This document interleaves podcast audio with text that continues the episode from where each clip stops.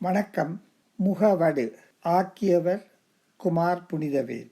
சுந்தரம் தன் வீட்டு முன் விராந்தையில் குறுக்கும் நெடுக்குமாக ஆழ்ந்த யோசனையுடன் நடந்து கொண்டிருந்தான்.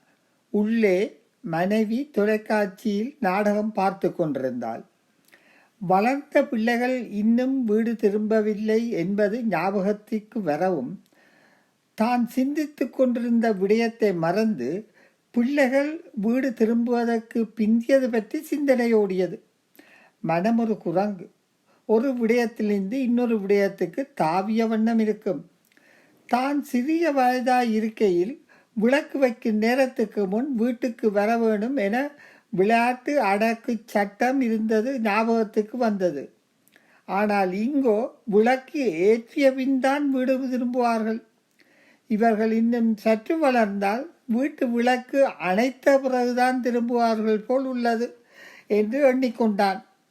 மீண்டும் அவனுக்கு அண்ணன் மாதவன் ஞாபகம் வந்தது. அன்று காலை இலங்கையிலிருந்து வந்த தொலைபேசியே அதற்கு காரணம். மாதவனுக்கு சுகம் இல்லையாம் மாதவனை பற்றி யோசிக்கும் நேரத்தில் எப்பொழுதும் அவன் முகத்தில் இருக்கும் கீறல் காயம் சுந்தரத்தின் நினைவுக்கு வந்து அவனை குற்ற உணர்விற்கு உள்ளாக்கும். மாதவன் என்றால் எவருக்கும் மனதில் வருவது அந்த வடுதான். பிறக்கும்போது மாதவன் மிக அழகாக இருந்தான். அப்போது முகத்தில் ஒரு காயமும் இருக்கவில்லை. மாதவனுக்கு பதினாறு வயதிருக்கும் வேளையில் அவனுக்கு அப்பா கொடுத்த தண்டனையின் விளைவுதான் அந்த வடு. அன்று மாலை வேலைக்கு வேலையிலிருந்து திரும்பிய அவர்களின் தந்தை குளித்துவிட்டு உள்ளறையில் இருந்த போத்திலை கையில் எடுத்தார். தான் வைத்த அளவிலும் சாராயம் ரெண்டு விரல் குறைந்திருப்பதை கண்டதுடன் அடக்க முடியா ஆத்திரத்துடன் சத்தமாக டேய் மாதவா இங்கே வா. எப்ப இருந்து இந்த பழக்கம்? என்று கையில் போத்திலை பிடித்த வண்ணம் கேட்டார்.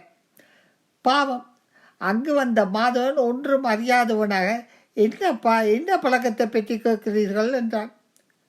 அவன் அப்படி அப்பாவி போல் கேட்டது அப்பாவின் கோபத்தை பல மடங்காக்கியது. என்னடா செய்கிறதையும் செய்துவிட்டு ஒன்றும் தெரியாதவன் போல் விழிக்கிறாய்? காட்டுக்கிளியை கடுவன் பூனை பார்த்த மாதிரி என்றார் இன்னும் அந்த காட்சி நினைவுக்கு வந்தால் சுந்தரத்துக்கு பயமாக இருக்கும். ஆனால் மாதவனோ அசையாமல் அப்பாவை நேருக்கு நேர் பார்த்தவண்ணன் நின்றான். சுந்தரத்துக்கு அப்பாவின் காலடியில் விழுந்து கெஞ்சலாமா போலிருந்தது. ஆனாலும் அவனுக்கு துணிவு வரவில்லை. மாதவன் பேசாமல் இருந்திருக்கலாம். பொதுவாகவே நிரபராதிகளுக்கு அகங்காரம் கொஞ்சம் அதிகம். அதுவும் ஏற்றுக்கொள்ள வேண்டிய ஒன்றுதான்.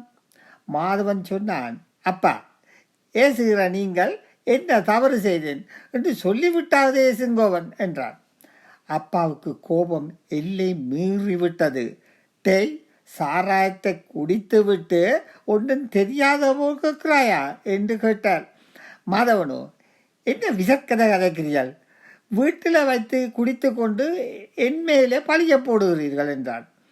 அப்பாவுக்கு கோபம் பொத்து கொண்டு வர தன்னை மறந்து கையில் இருந்த தடியால் அடிப்பதற்கு வி அடிப்பதற்கு விசுக்க அவன் முகத்தில் பெரிய காயம் விழுந்தது. பாழாய்ப்போன சுந்தரத்துக்கு துணிவு வரவில்லை. ஓடிப்போய் அறையில் கட்டிலுக்கு அடி அருகில் முகத்தை முழங்காலில் புதைத்தபடி முடங்கி போய் தரையில் இருந்தான். அப்பா அண்ணனை அழைத்து கொண்டு வைத்தியரிடம் சென்றார். அந்த காயத்துக்கு மூன்று தையல் வேறு போடப்பட்டது. காயம் மாறுவதற்கு ரெண்டு வாரம் வீட்டில் இருந்துவிட்டு தையல் கலர்த்தியவின் பள்ளி சென்றான் மாதவன்.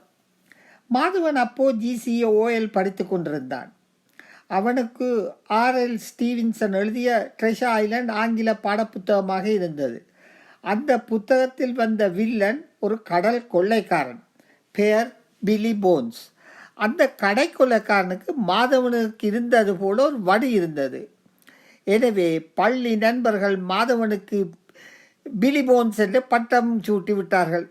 காலப்போக்கில் அவன் நண்பர்கள் பலருக்கு பிலி போன்ஸ் என்றால் தான் தெரியும். அவன் உண்மை பேரையே மறந்து விட்டார்கள். அந்த நாள் முதல் சுந்தரனு சுந்தரத்துக்கு அண்ணன் முகத்தை பார்க்கவே அச்சமாயிருந்தது.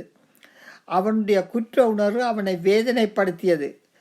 காலம் எதையும் மாற்றிவிடும் என்பார்கள். ஆனால் காலம் மாதவனின் முகவடுவை மறைக்கவில்லை.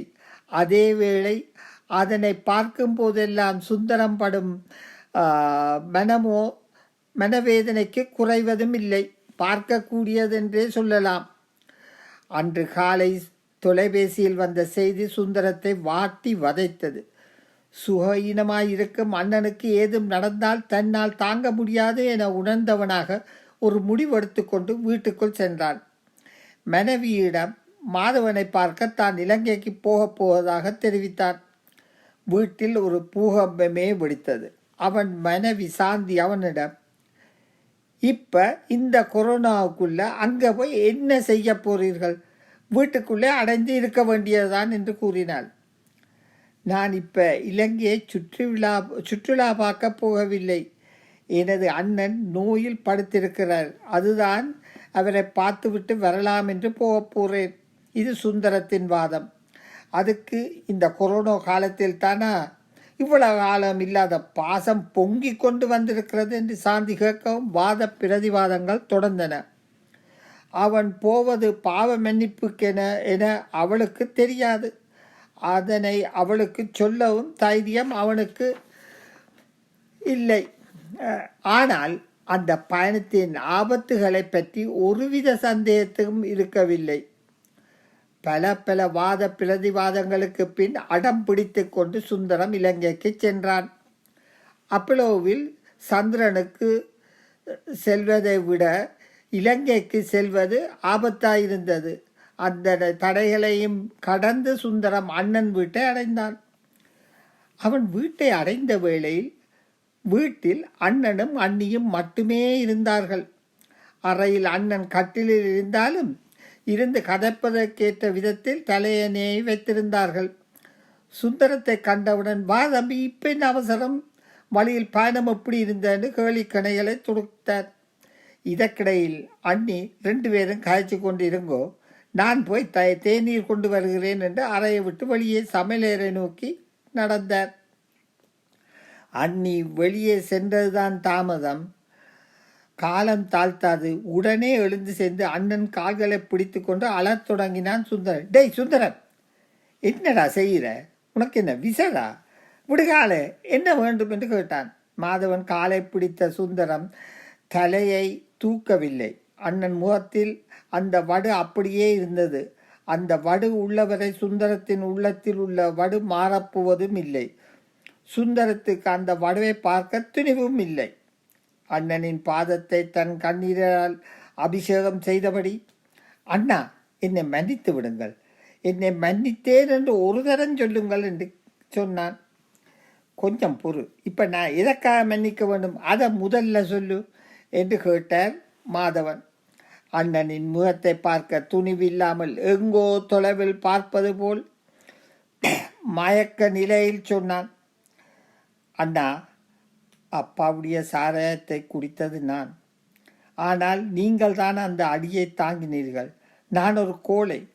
உடனே நான் சொல்லி குற்றத்தை ஒப்புக்கொண்டிருந்தால் உங்கள் வடுவும் வாழ்நாள் பழியும் உங்களை வந்திருக்காதல்லவா என்று. மாதவன் புன்னகைத்து சுந்தரம் எனக்கு தெரியும் நான் அதை குடிக்கவில்லை என்று. வீட்டில் என்னை விட அம்மாவும் நீயும் தான் அதிலும் அம்மா குடிக்க மாட்டாய் என்றும் எனக்கு தெரியும். அதனால் குடித்தது நீ- நீதான் என்று அப்பவே தெரியும் என்று சொன்னான். அண்ணா அப்படி என்றால் ஏன் நீ அந்த அப்பாவுக்கு சொல்லவில்லை என்று சுந்தரம் கேட்டான். டேய் அதெல்லாம் நான் மறந்து இந்த காலம். இப்போ நீ ஏன் இதெல்லாம் சொல்லுகிறாய் என்று கேட்டான் மாதவன். சுந்தரமோ உடனே அண்ணா உன்னை முகத்தில் உள்ள அந்த மார்க்கை பார்க்கவும் போதெல்லாம் என் குற்ற உணர்வு உறுத்தும். பத்தாததுக்கு அப்பா சாகும் வரைக்கும் அதை அறிந்திருக்கவில்லை. அண்ணா நீ ஒரு தெய்வம் என்றான். சுந்தரம் நான் அதை எப்போவோ மறந்து போனேன். நண்பர்கள் என்னை பிலிபோன் சொல்லும் போதே எனக்கு ஒரு விதத்தில் திருப்திதான். உண்மையில் உன்னை பார்க்க எனக்கு பெருமையாக இருக்கிறது நன்றி என்றான் மாதவன். சுந்தரம் அண்ணா எல்லாருக்கும் அன்னையும் பிதாவும் முன்னரே தெய்வம். ஆனால் எனக்கு நீங்கள்தான் தெய்வம் என்று அருகில் வந்து அவனை கட்டி பிடித்தான் அறைக்குள் தேநீர் தட்டுடன் வந்த அண்ணி என்ன நடக்கிறது என்று புரியாது? குழம்பி போய் நின்றாய்.